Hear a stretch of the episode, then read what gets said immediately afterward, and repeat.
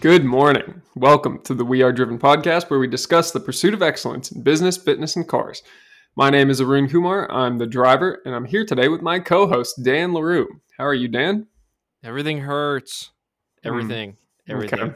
So, Uh, w- what specifically hurts? Oh, oh, uh, everything from like the top hair on my head to my pinky toe. Why do you think the top hair on your head hurts? Uh, I, I don't know. I it's just I got a headache, probably because I'm dehydrated. But you know, it is what it is. But good morning, listeners. Good morning, Arun. I hope all of you are doing much better than me. Uh, this is, I, I think, we, this is a good start. This is strong. We've already done two takes, and uh, We're on top of it today. Yeah, so so this is episode 32 and one of the pros of entrepreneurship is you can fuck around a little bit. this is this is true. Even when you have a packed full schedule where you're recording and then you got a meeting and then you got a meeting. So oh, that's fine. That's that's every day. and then you That's- have to do your real job. That's why I don't record every day, I guess.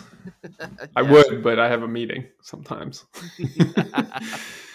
Uh, just a quick reminder if you like what you hear here, us messing around for anywhere between 30 seconds and 30 minutes at the beginning of every podcast, and then hopefully delivering a little bit of value to your life, share the podcast with your friends, your car club, your coworkers, your co founders, your gym buddies, anybody that you think would get some value out of this podcast and that you can connect with in the driven mindset.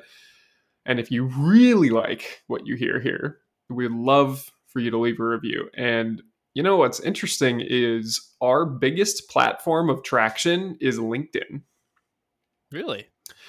And I attribute it. And so first of all, first of all, you were the only one for the first several episodes that mentioned that you had a LinkedIn at the end when we talk about social media contact handles. I was never mentioning it. Ah, And I think that was just you subconsciously hinting to me that we need to focus on LinkedIn no, it wasn't. It was just the fact that it was a subconsciously. it was a it was a social media account that I knew I had, so I was listing it. I'm on everything. You can find me on Tumblr. I think I still have one of those. It's got a Tumblr. bunch Wow. of really artsy car photos on it that You now just are brought me back to like middle school. sixth grade. Yeah. Yeah. uh, that was a thing. Yeah, my my first girlfriend was really into Tumblr. Uh huh. She had multiple Tumblrs. I think we need to be on obviously Pinterest, Pinterest and uh, Reddit now. You know, Well- I think just expand her in. So you say that we do have a Oh, Pinterest. God.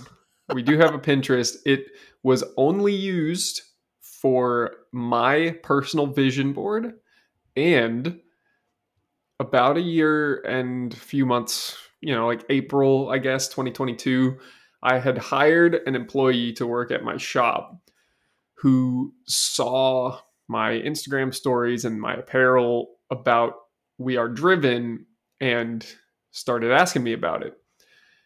And it turns out that he had built a couple of brands in his past, and we decided to work together on that. It didn't work out, different working styles and whatnot. Um, but he told me to make a Pinterest and then show him, I guess, a mood board, I think was the words we used, just to sort of understand the aesthetic that I was going for with the brand. Because at the time, and because we haven't made any new apparel designs in so long, this is still the case. When we talk about the pursuit of excellence, we're talking about like really crisp, top notch, 100% stuff. We're talking about like really clean these are just adjectives that come to mind when I when I talk about the pursuit of excellence. Well executed, sort of crisp. That's the best word I can think of is crisp. And our early apparel, if you go and look at it, the first couple of designs are crisp but have an element of distress to them. The We Are Driven logo on those early shirts is distressed intentionally. And the last design I made was, well, actually, the last, last design I made was the American flag we are driven shirt that there's only one or two in the world and I own them all. I was gonna say, wait, wait a minute. You have an American flag? yes, there's an American flag we are driven shirt What or design. The fuck, Arun? I want that. all right. Guess I gotta make it now. Uh, oh boy. I was like, did he just misspeak? Like, did he mean checkered flag or did no, he no, just no. say American, American? flag. Man- The last design I ever made. Man, I'm gonna fight you. Well, I'll I'll send you one off of uh off of Printful. It won't last very long, but it will be a, a present. That's it. I mean, so look. Anyways, the point being, I made this mood board, and it was all very crisp, clean, well organized, sharp edges kind of stuff. And then you look at the shirt designs that I made, and like the Go design, that green flag is torn up. It's super torn up. The Go green flag yeah, yeah, it is. And- it. Yeah. and the we are driven font the the basic font that we have used for pretty much everything we are driven super distressed now i had fortunately some brand consultants that are also graphic designers actually make a font for we are driven and uh, that will be employed by the future of we are driven as it continues to expand. We have a font. You wouldn't know it but Yeah, I, I can't can't wait to see it. it, a version a very in action. A very similar version of it is already in our our podcast cover yeah. so that's a uh, that is an adobe you know off the shelf font but we didn't make too many changes to it in order to make one that's unique and actually you know trademarkable and all that so Yeah, I think I remember you sending me some of those files when you're going through the the remaking of some of those logos. Yeah. So that's to come.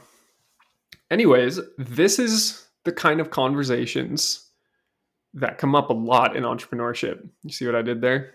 Nice oh, segue. good segue.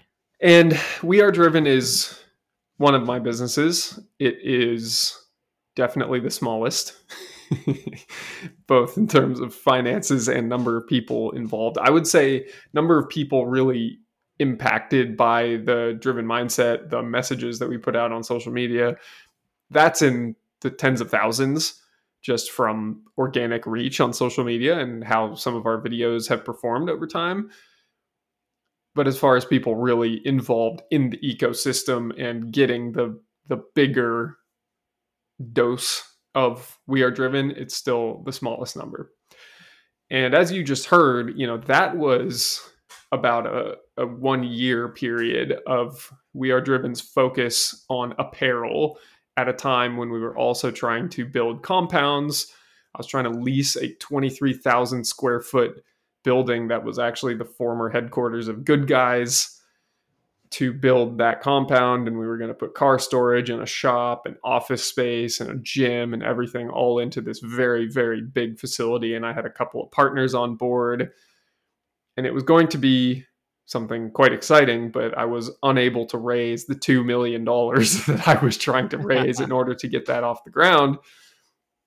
And in retrospect, that's a very large amount of money to entrust someone who has very little experience managing a seven figure project like that with my own money in the bank account before. And so, despite being able to pitch a very large number of investors, that never really panned out to anything more than it sounds like a great idea. I think you should tweak these few things, and no, I'm not going to write you a check.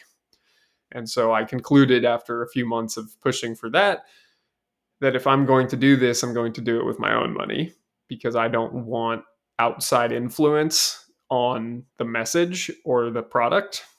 And in order to do that, it should be with my own money, and I'm not answering to investors.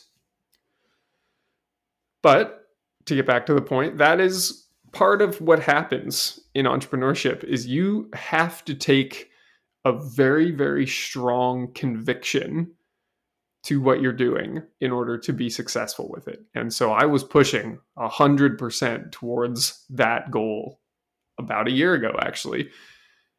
I think it was June 7th or 8th. And we're recording this on the 8th. I would say how convenient. last year that I crashed the M4. I think something like that. I don't remember you telling me that. Maybe you did. That I crashed the M4? Yeah, I don't. I don't remember that. No. Yeah, I crashed the M4. uh, yeah, that was that was. Uh, we were shooting a promo video, and I sent it too hard. Oops. Oopsies. That's uh, that's all we need to say about that for now. It wasn't at one of those crazy San Francisco takeovers, right?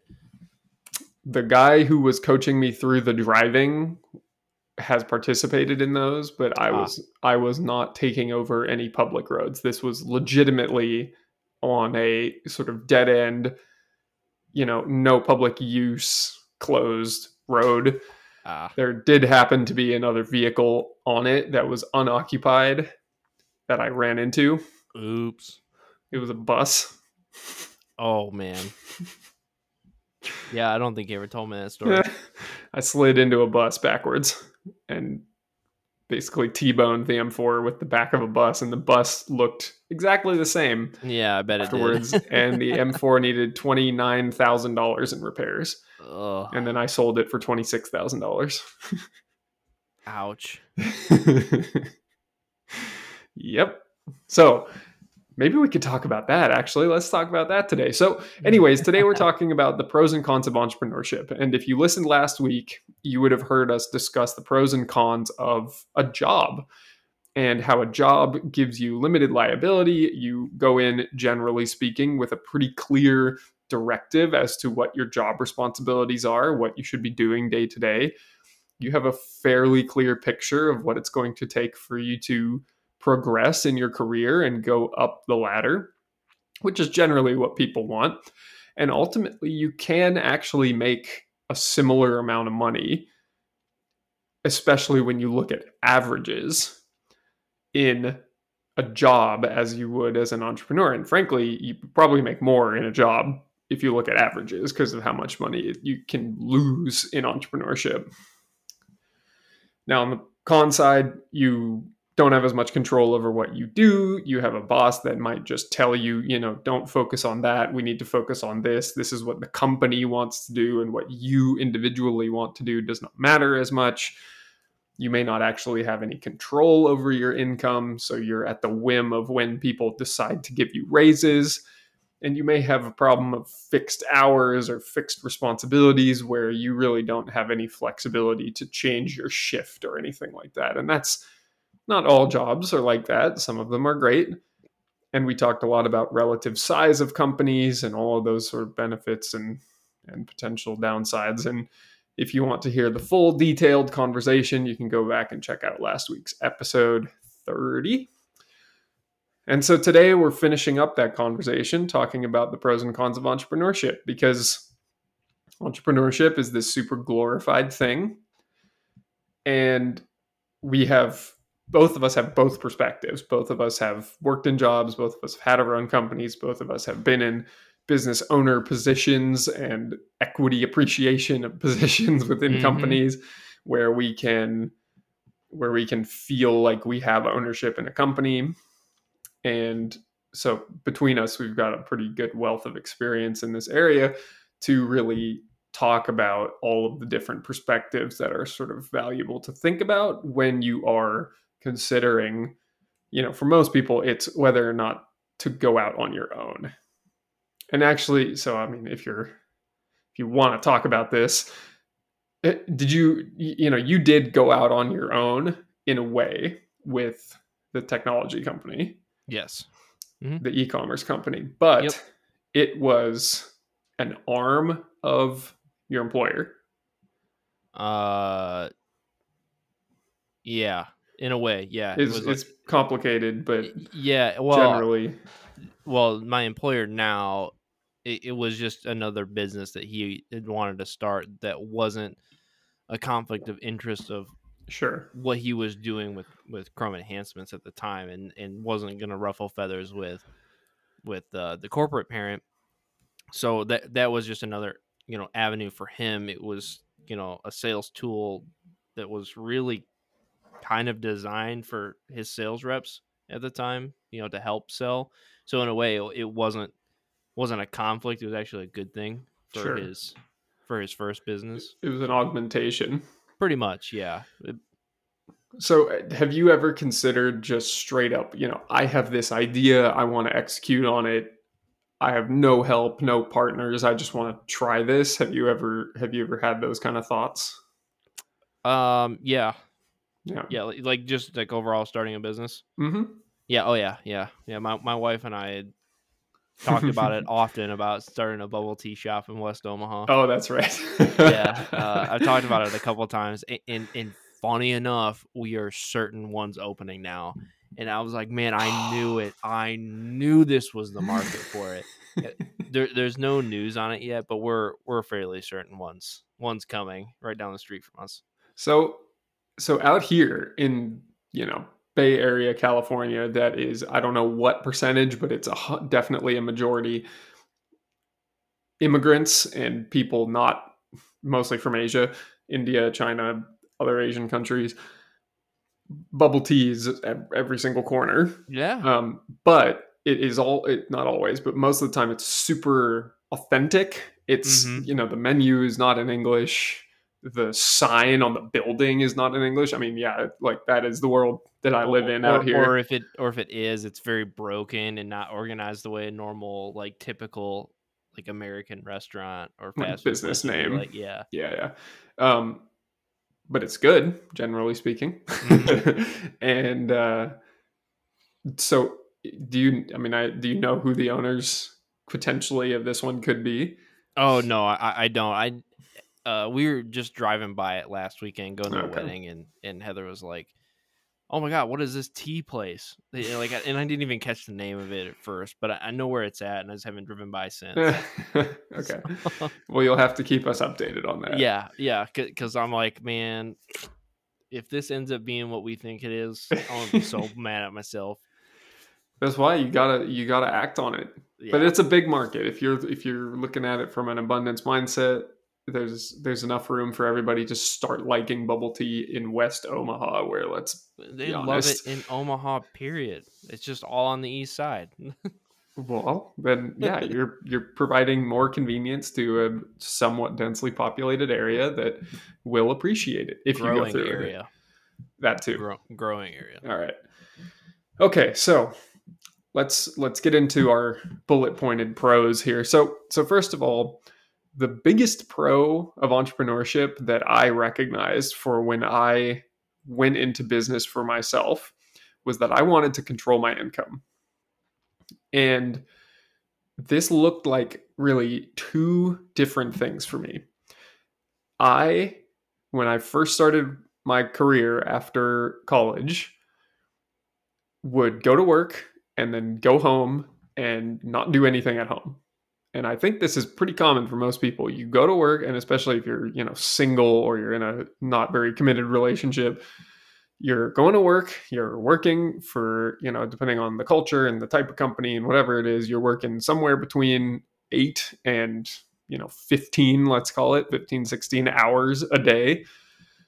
And then you go home and unless you're on the really really high end of that spectrum you've got extra free time so what are you doing with it um, when i first started my career i would work from like i've said before like 6 a.m to 6 p.m every day i would go home i would eat dinner while watching youtube videos i would keep watching youtube videos for another hour and then i'd go to bed and that was pretty much it maybe i'd pull out my work laptop again Yeah, I don't know I'm, what your experience was like. I'm guilty as charged. okay. Okay. So that's, you know, two, three hours at the end of the day where there's just not much going on. And maybe you go out with some friends or you're talking on the phone with somebody or whatever it is. You're basically sitting there not doing anything productive and then thinking about, in my case, the fact that I was living in San Francisco. I was spending 25% of my paycheck on rent. I was spending 30% of my paycheck on my car. I was spending 25% or a little more on taxes. And then I was putting the rest away. So that left me with a pretty slim, you know, financial situation. And at that time, I bought or I was leasing this Infiniti Q50 and started modifying it and was paying $300 a month for parking and $450 a month for insurance. And I needed to slim down my consumption in other areas. And so I was eating roasted potatoes and a pound of chicken breast for lunch every day, and then going home and eating uh, sausages from Trader Joe's with eggs and oatmeal. And that was Oh, my man. whole my whole diet was just I had I would spend like thirty four dollars a week at Trader Joe's, and that was my life. It's not bad though. it was very efficient. Pri- yeah, price wise, ain't yeah bad. yeah so i wanted to control my income because at that time i was not controlling my income at all clearly and so i i decided to start at that time my career coaching business when i in in 2017 and so i made a powerpoint and i went back to my college and said hey i want to help in the same way that i had done before i want to help students that are nearing graduation who are anxious about finding a job after graduation that they really care about. I want to help them to define their dream career and then obtain it through networking. And I never made it into any sort of paid work, but I did podcasts and webinars with multiple colleges around the country. And I started selling resume reviews and uh, general career coaching, where I would really handhold people through that process and get jobs. And so I helped somebody move from executive assistant in a uh, crypto company to becoming an associate consultant at a sort of insurance consulting firm. She was quite quantitative and good with logistics, and that was a good fit for her. Uh, and I helped people get out of Big Four accounting. That was a big one because as I progressed through this, I kept offering these services as I left Big Four and navigated my way through it. And so I had a lot of experience getting different opportunities in Big Four and leaving ultimately, and was helping people with that process and helping them explain all of the different benefits that their career path had taken them on. And I started being able to control my own income. And I think you've talked about that same benefit in things you've done where you had ownership or similar opportunities and you you felt that connection between the effort that you were putting in and a reward.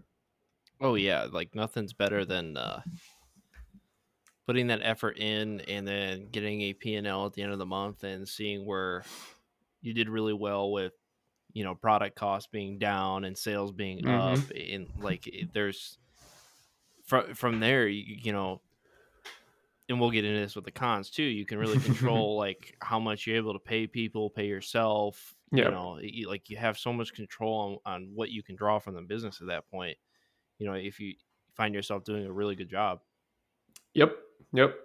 And so then just to I'll take that straight into the next one. You have a lot of control over business decisions and there are some things that the law prevents you from doing and there's some Mhm. things that your employees would prevent you from doing because ultimately you're never truly you know free spirit in this in the business world if you want to be really successful at a big level you're going to have employees and that your employees have rights and needs and opinions and they're going to exert all of that on you such that you cannot literally do anything you want. But generally speaking if you're in business for yourself and you want to make a certain policy that you you know you hate closed-toed shoes and you want everybody to wear flip-flops to work then you can do that. Whatever it is you know that might be some sort of violation of free Yeah, wait. expression or wait, wait a minute. You're telling me i have to follow osha laws Well, but if you're not in an OSHA type environment where you need closed toed shoes, yeah that's osha i'm totally kidding They're expensive when you violate OSHA laws. yeah they Oh, are so expensive. Well, yeah, we'll, so we'll get into that in a second here. And then the only other point on complete control is if you have a partner, you're working with that partner. And then in some dynamics, you may find you have less control than if you are working in a job. Do you have Yeah, I- something to say on that? yeah. In in out of the few uh, ownership contracts I've signed over the years, um, the number one thing that was said to me uh, was always know who you're getting into business with. Mhm. uh, whether it's one person or it's 10 because uh, you may not like some of them and they're going to have differing opinions and uh, the more you know about that person the better you know to help you Mhm. get through those processes and, and help you have a little bit of control over the business yeah, and that was everything that you just said. I violated. oh no yeah and that that was part of why the the first shop I owned did not work out at all. yeah Okay, uh, and then the last thing, kind of in the same vein here, is yeah, you have complete control over your business decisions and all these little policies, or what customers you want to work with, or or what your prices are set at, or whatever it is. On top of that, you can work on exactly what you want. So if you're right now, let's say you are an accounts receivable clerk or something, and you spend your days calling customers and trying to get money from them, you may like that job. Some people are, are have really good relationships with their customers and they enjoy just talking on the phone all day with their customers and getting to know them and getting some money from them and generally being effective in collecting accounts receivable. yeah But the, then you the, have- the lady across the hall from me That's she's a job. bulldog she's she's a bulldog and she's so good at it Should hire her. oh yeah, she. Oh man, she she'll change your accounts receivables department quickly. good endorsement there. Yeah, she she's great. So you you're doing that right now, but let's say you're not Dan's coworker and and you are are you know kind of struggling in that job maybe you've got customers walking all over you maybe your boss is breathing down your neck and when you go home at night you really really like sewing i don't know. Let me come up with a better example than that. You're Sewing, making like you're making greeting cards at home Ooh, which is okay. something my mom my mom does this. And you instead become the next hallmark and have a giant conglomerate. Or not. But basically you're you're working on exactly what you want because you enjoy that. And you enjoy maybe you write the little message on the inside of all of them and, and you like the little you know funny remarks paired with the funny picture on the front for the old age birthday cards or you're good at writing the condolences for you know bad events happening whatever it is you're you're working on something that that excites you and that you enjoy doing and that you care about. And that was something that I taught a lot in that career coaching world was you do something that you care about. You you should like the content of the work that you're doing so for example like I really liked doing accounting which is rare I know when I worked at my big 4 accounting job but I did not care about the outcome of my work uh, for however much I wanted to fight about accounting conclusions on really complicated transactions. I did not care about that number on page 87 of the financial statements. And nobody else did either. and so yeah, that that was always a struggle. And when I left, I was able to do. I've been able to do accounting for so, and financial analysis, especially for so many different types of automotive enthusiast businesses. And so, rather than saying, "Oh, this tech company is trying to buy a mil- billion dollars worth of their shares back off of Nasdaq," and they are doing it in a way that triggers a certain accounting thing happening, or I can go make financial analysis on whether or not this shop should buy a tire machine. Or I could help forecast for another shop so they could get an investor to come in and they can expand their distribution business and start a dealership. And those are all things that I really love doing and that I'm really excited to see when those companies succeed. Yeah, that's that's why I feel so blessed and fortunate to be in the automotive automotive industry, just because it's one, it, it's my passion, and two, even if I didn't have um like a direct line to ownership at certain periods of my career thus far, I've always been treated as if I were and I Hmm. could could work on something I I wanted to do like for example, when uh, when the S550 Mustang GT350s came out, right? um, we I would constantly see um, like take off base wheels come into stock in warehouses, like they were being remanufactured, repainted, and I was like, man, I could pull some of these in for cheap and sell them for a lot of money. Hmm. And, and I did that for like six to 10 sets and, Hmm. and made some extra cash for myself. And it was something I wanted to do. I had connections on the Mustang forums and they're, they're easy to obtain, easy to ship, and there were no complaints. Uh, like people were happy. They're like, man, I just got a set cheaper than what I'd buy online. hmm But I- I'm making money hand over fist, you know, Right. just making some extra cash to go on vacation or something. Um, but yeah, it was something that I wanted to do, something I was passionate about, and it was something I knew a lot about at the time. hmm Yeah, all of that makes for a really good job, career, business opportunity.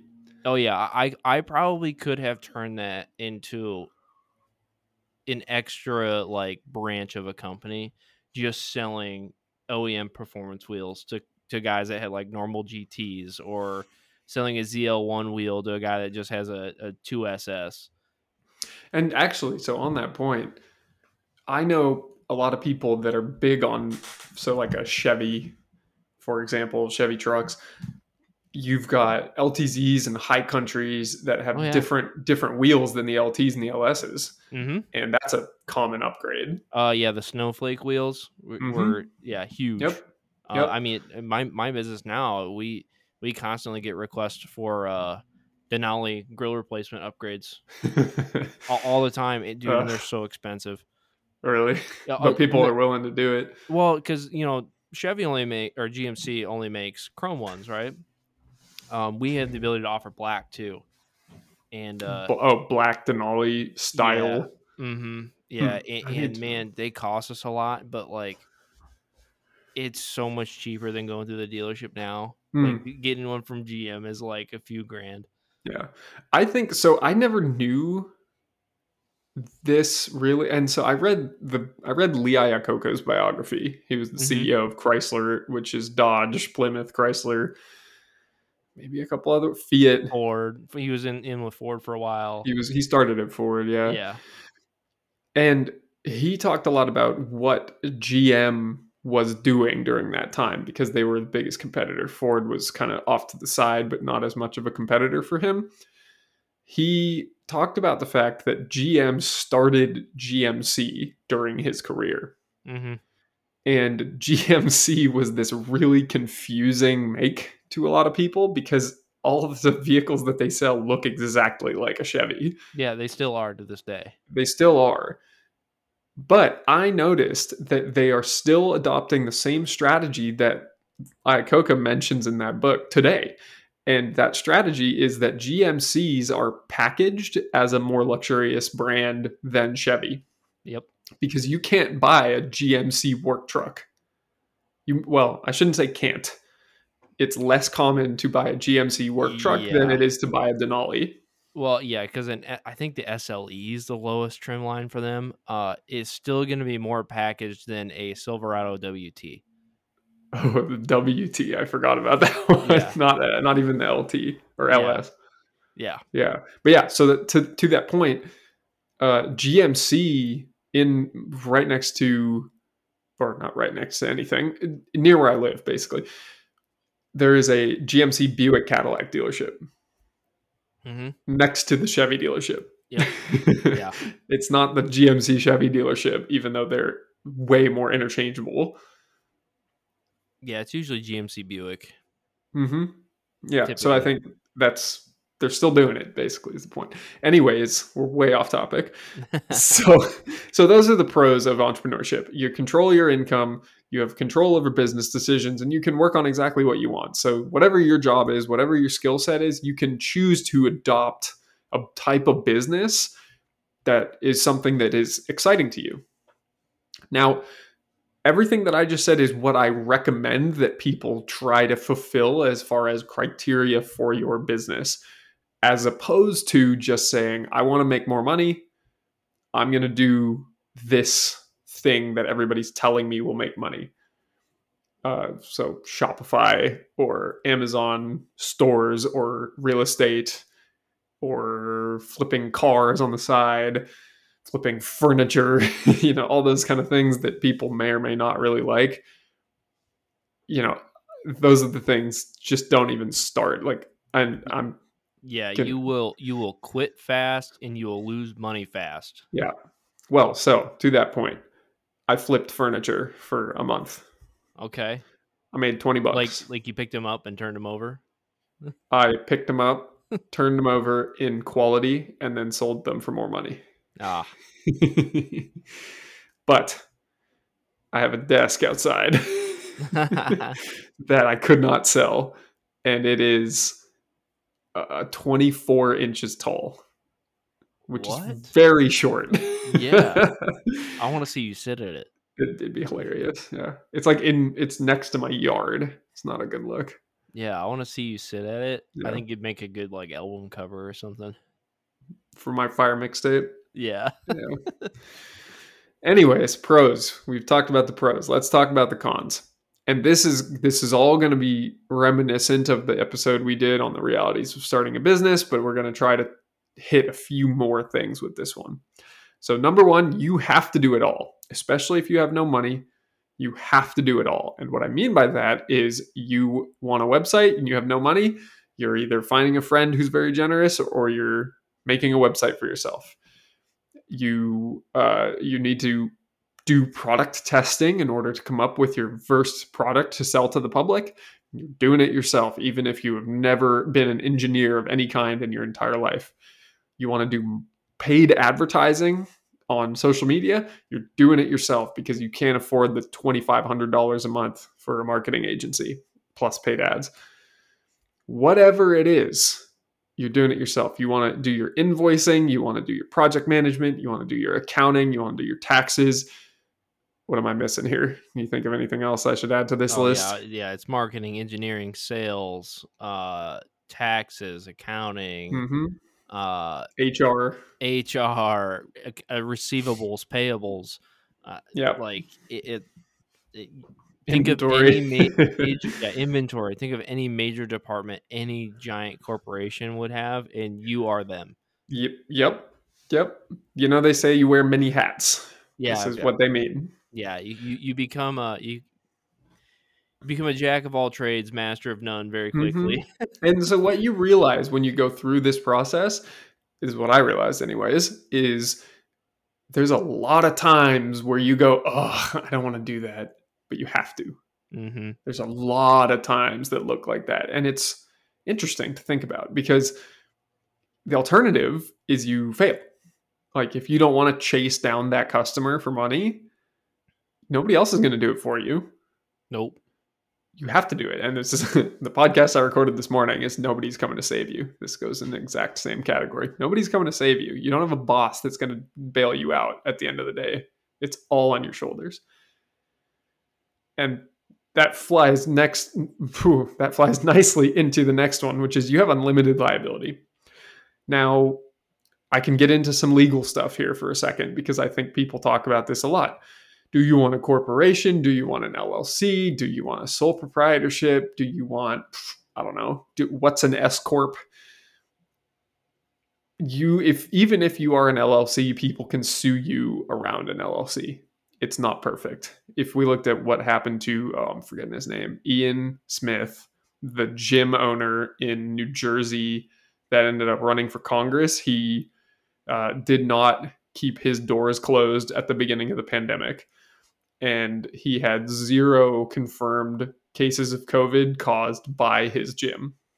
No masks, was open from May 2020. The government tried to shut him down. They took all his money.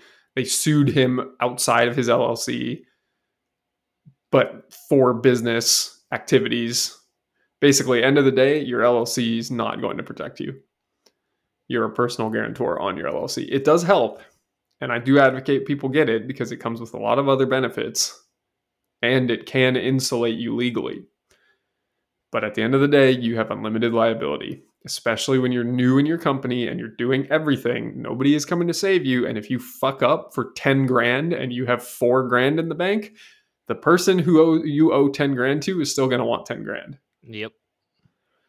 So that's a con. Keep that in mind. And I had this happen where I was filing sales taxes for a shop and they were not being particularly honest with the state. They did not want to transition to being honest when I took over.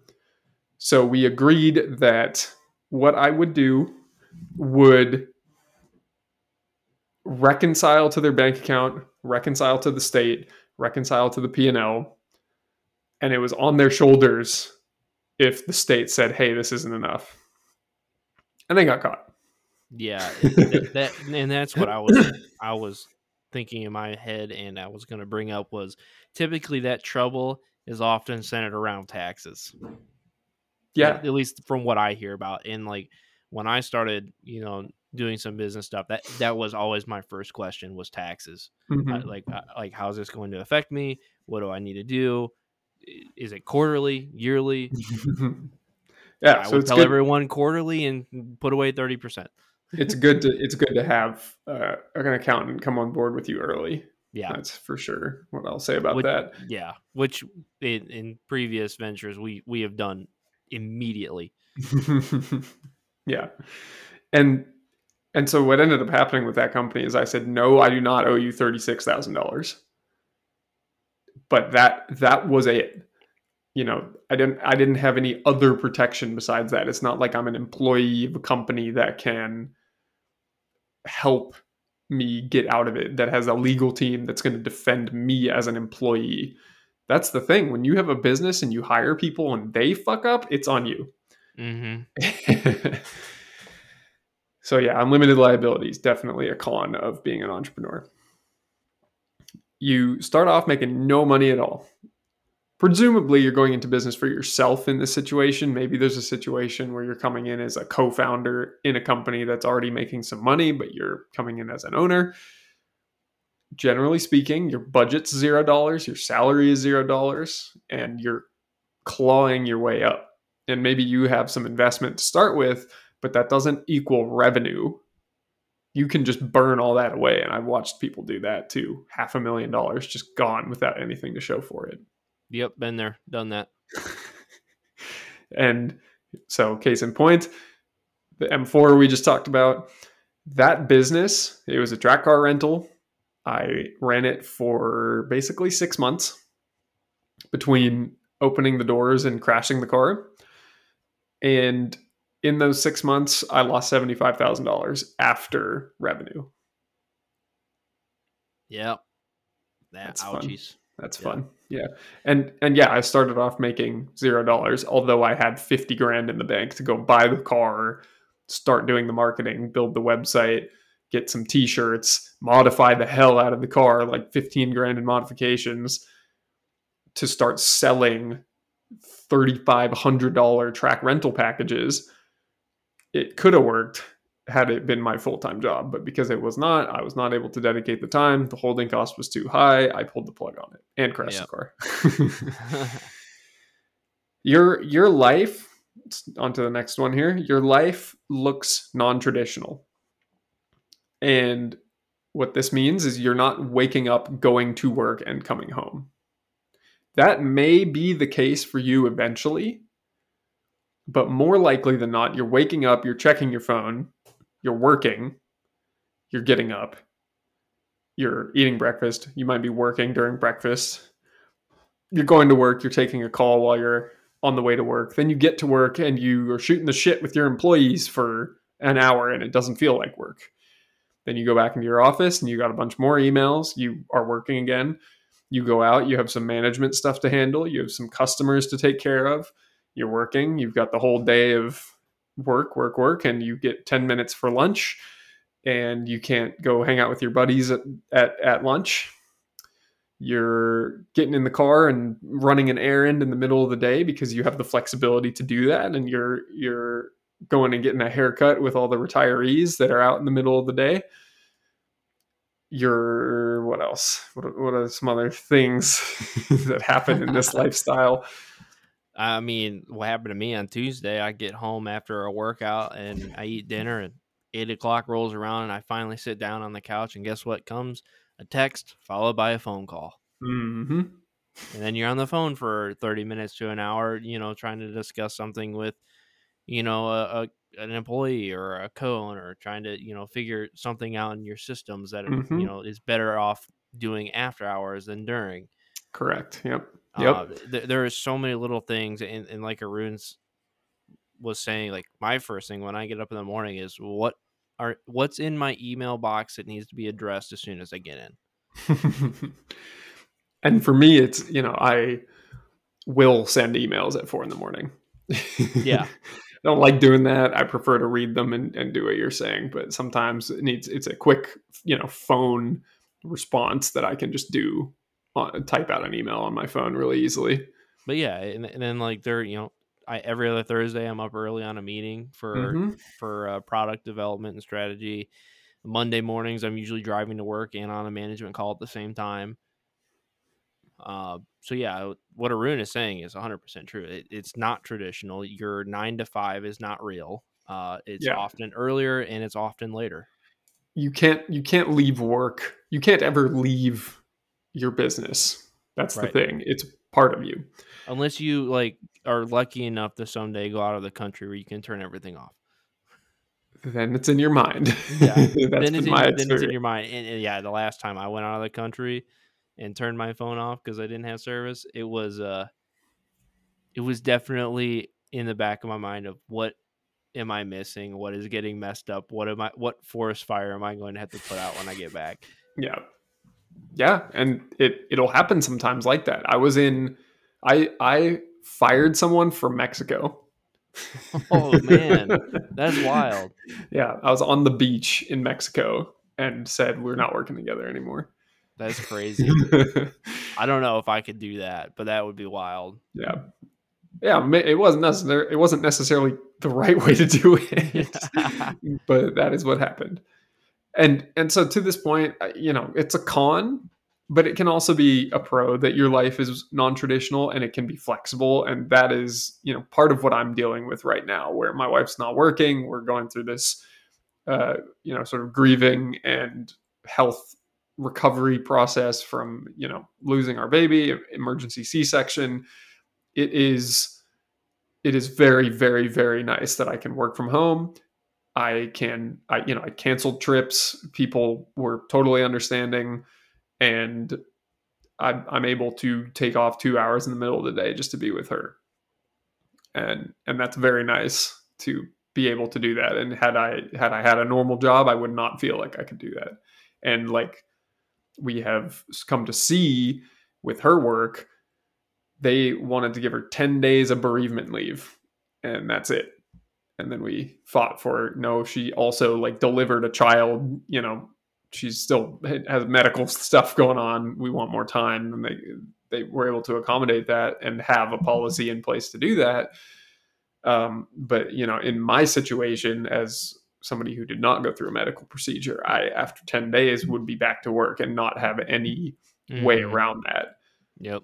whereas now i'm able to say yes you know we want to take a trip at the end of the month when she's up for it we're we're doing what we can during the day to keep her healthy. I have plenty of time to do all of that and i would not if i had a job. So i'm very grateful for that. So your life can look non-traditional in a couple of different ways is the point there. Oh yeah.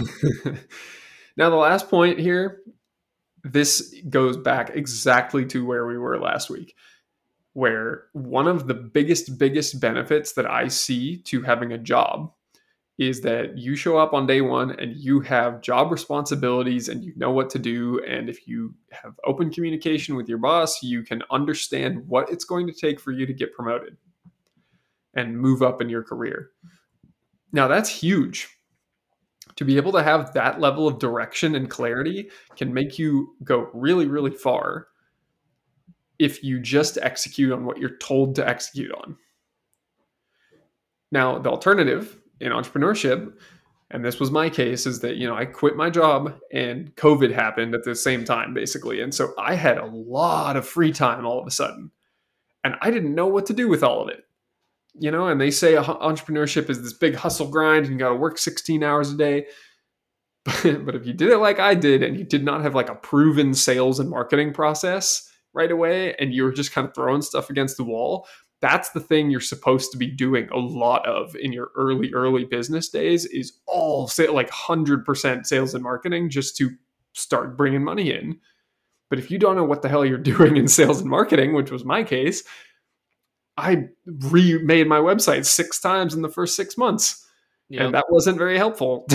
yep. I, I, mean, I'm, I'm guilty of it too with the e-commerce company I was part of. It, we were just throwing stuff at yep. the wall and was praying something would stick. Yep. And th- they have it now. uh, but uh, yeah, but when when I was doing it for two years, well, you know, we I really felt like we struggled finding our footing. Hmm. So so that is you know the biggest. Well, I'll just say yeah, like like you just said, you you struggled to find your footing, and you had to learn where that was, and that's what it really comes down to is the time that you invest early on probably won't be that successful. And because you're being self-directed in the action that you take just call it self-directed learning. Like you have so much that you could learn. Mm-hmm. and where what worked for me in the end was basically rigorous research so that i knew you know i realized that i'm good at running shops within the first client that i had. And i have spent all of the last three years which if you think about it my last day with my accounting firm was june 9th 2020 so again we're right back to this yeah, tomorrow. Tomorrow 3 years ago is when my entrepreneurship started full time and and and so that's huge that that I've learned that much in a short amount of time about what it takes to run shops and it has been just hours and hours and hours and hours of YouTube and reading and talking to other people and walking into shops all over the country and just shooting the shit with owners that's what it's come down to to be successful at what I do now. And what I'm going to be doing soon. so, I think that's all we got for today. I hope this has given you a, another little window into entrepreneurship. There are pros and cons. There's pros and cons to both. I think a lot of people get really excited about having their own company but it's not for everybody. There's a lot of failure, there's a lot of struggle, there's a lot of just sort of abject disappointment and frustration and difficulties. And it can come with benefits if you figure out how to earn those benefits. But on the flip side, you can accomplish a lot of the same things if you stay in a job. And I say stay in a job, but what it really is, is it's continuing to just make a contribution and be compensated with a similar value. That's all you're really doing, whether you have your own business or not. And so this was my uh, motivational message this morning is that whatever you're doing for work, you should be happy that you have the opportunity to do that work because you are you have the opportunity to create value. And value is when you create value, it's very satisfying to create value. It's really satisfying to do uh, put in a hard day's work and see your results and be happy about it. I think that's all we got today. All right. Yeah. I love it. yeah, no, it's always it's always great to to put in the work and see that you've accomplished something. You know, yeah. and, and physically be able to see it. You know, it, it owning a business, you physically get to see it. You know, yeah. sometimes as, a, as an employee, they don't share that info. Like, did like you do something every day? Well, did I apply value to the business? You don't know. Mm-hmm. But as a as an entrepreneur, you get to see it, and it's really cool to to watch something grow. Yeah, yeah, and feel responsible for it. Yeah, it's also terrifying when you watch something not grow. In there. yeah. Yeah. Anything else? Uh, yeah. Uh, we are sponsored by We Are Driven, our motivational brand behind this this podcast. Um, we have a few different ways uh, you can help yourself uh, with motivation, your pursuit of excellence in business, fitness, and your passion, whatever that may be. Uh, we have a free Discord server where Arun will uh, send a motivational message uh, bright and early in the morning, usually 4 a.m. for him. Sometimes he's late, sometimes he's a couple minutes early. Just kind of depends on his mood for the day. Most of the time, I'm within 20 minutes. Yeah, four. yeah, he's pretty good at being on time. Uh, online, uh, you know, we're on Instagram. We have uh, wearedriven.co is our website, not .com. We're on YouTube uh, as We Are Driven. Um, I, I, guess we're on LinkedIn now. Um, we're on well, uh, no, individually we're on LinkedIn. Yeah, individual we're on LinkedIn. Um, same thing with TikTok. Arun is is on his own with TikTok at the moment, but he's pushing the We Are Driven content. Um, we have top level coaching, accountability, uh, private Discord group called the Driven Network. It's a subscription based network uh, where you, you know you can interact with other people with the same mindset, looking for the same things. Uh, if you have questions, problems, they can help you out. They do a weekly call where you, you know, Arun will have some sort of, uh, I don't know, lecture. I guess lecture, is what, yeah. is what you'd call it. And then you know, then after the lecture, you know, you'll talk amongst the members about your wins and losses and what you're doing well at, what you're not. Uh, so that's really cool. If you if you have questions about that, please reach out to Arun or I.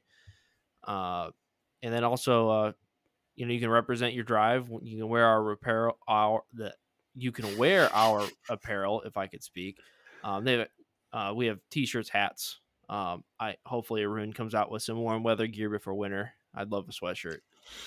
Got six months or so. Yeah, got six four, months to go. Months. Yeah, uh, they're really nice. Uh, I have three shirts myself, and uh, I think only one of them is about at the end of its life. Um, Probably the oldest, oldest one by like a whole twelve months over the other ones. Yeah. Yeah. Um, but yeah, Arun, what are your socials? Where where can people find you? People can find me on Instagram and TikTok at Arun D Coumar, and on Facebook and LinkedIn at Arun Coumar without the D. All righty. And I am uh I'm Dan Larou on Facebook and LinkedIn. I'm Dan underscore Larou on Instagram and D Larou 95 on TikTok. Enjoy the wall of nothingness there. And we can only hope that everything that we just said you remember yeah. and act on. But if you've listened this far, we really much appreciate it. We hope you got something out of understanding the differences between entrepreneurship and a job and until next time, this has been Arun and Dan. We appreciate you listening. Stay driven.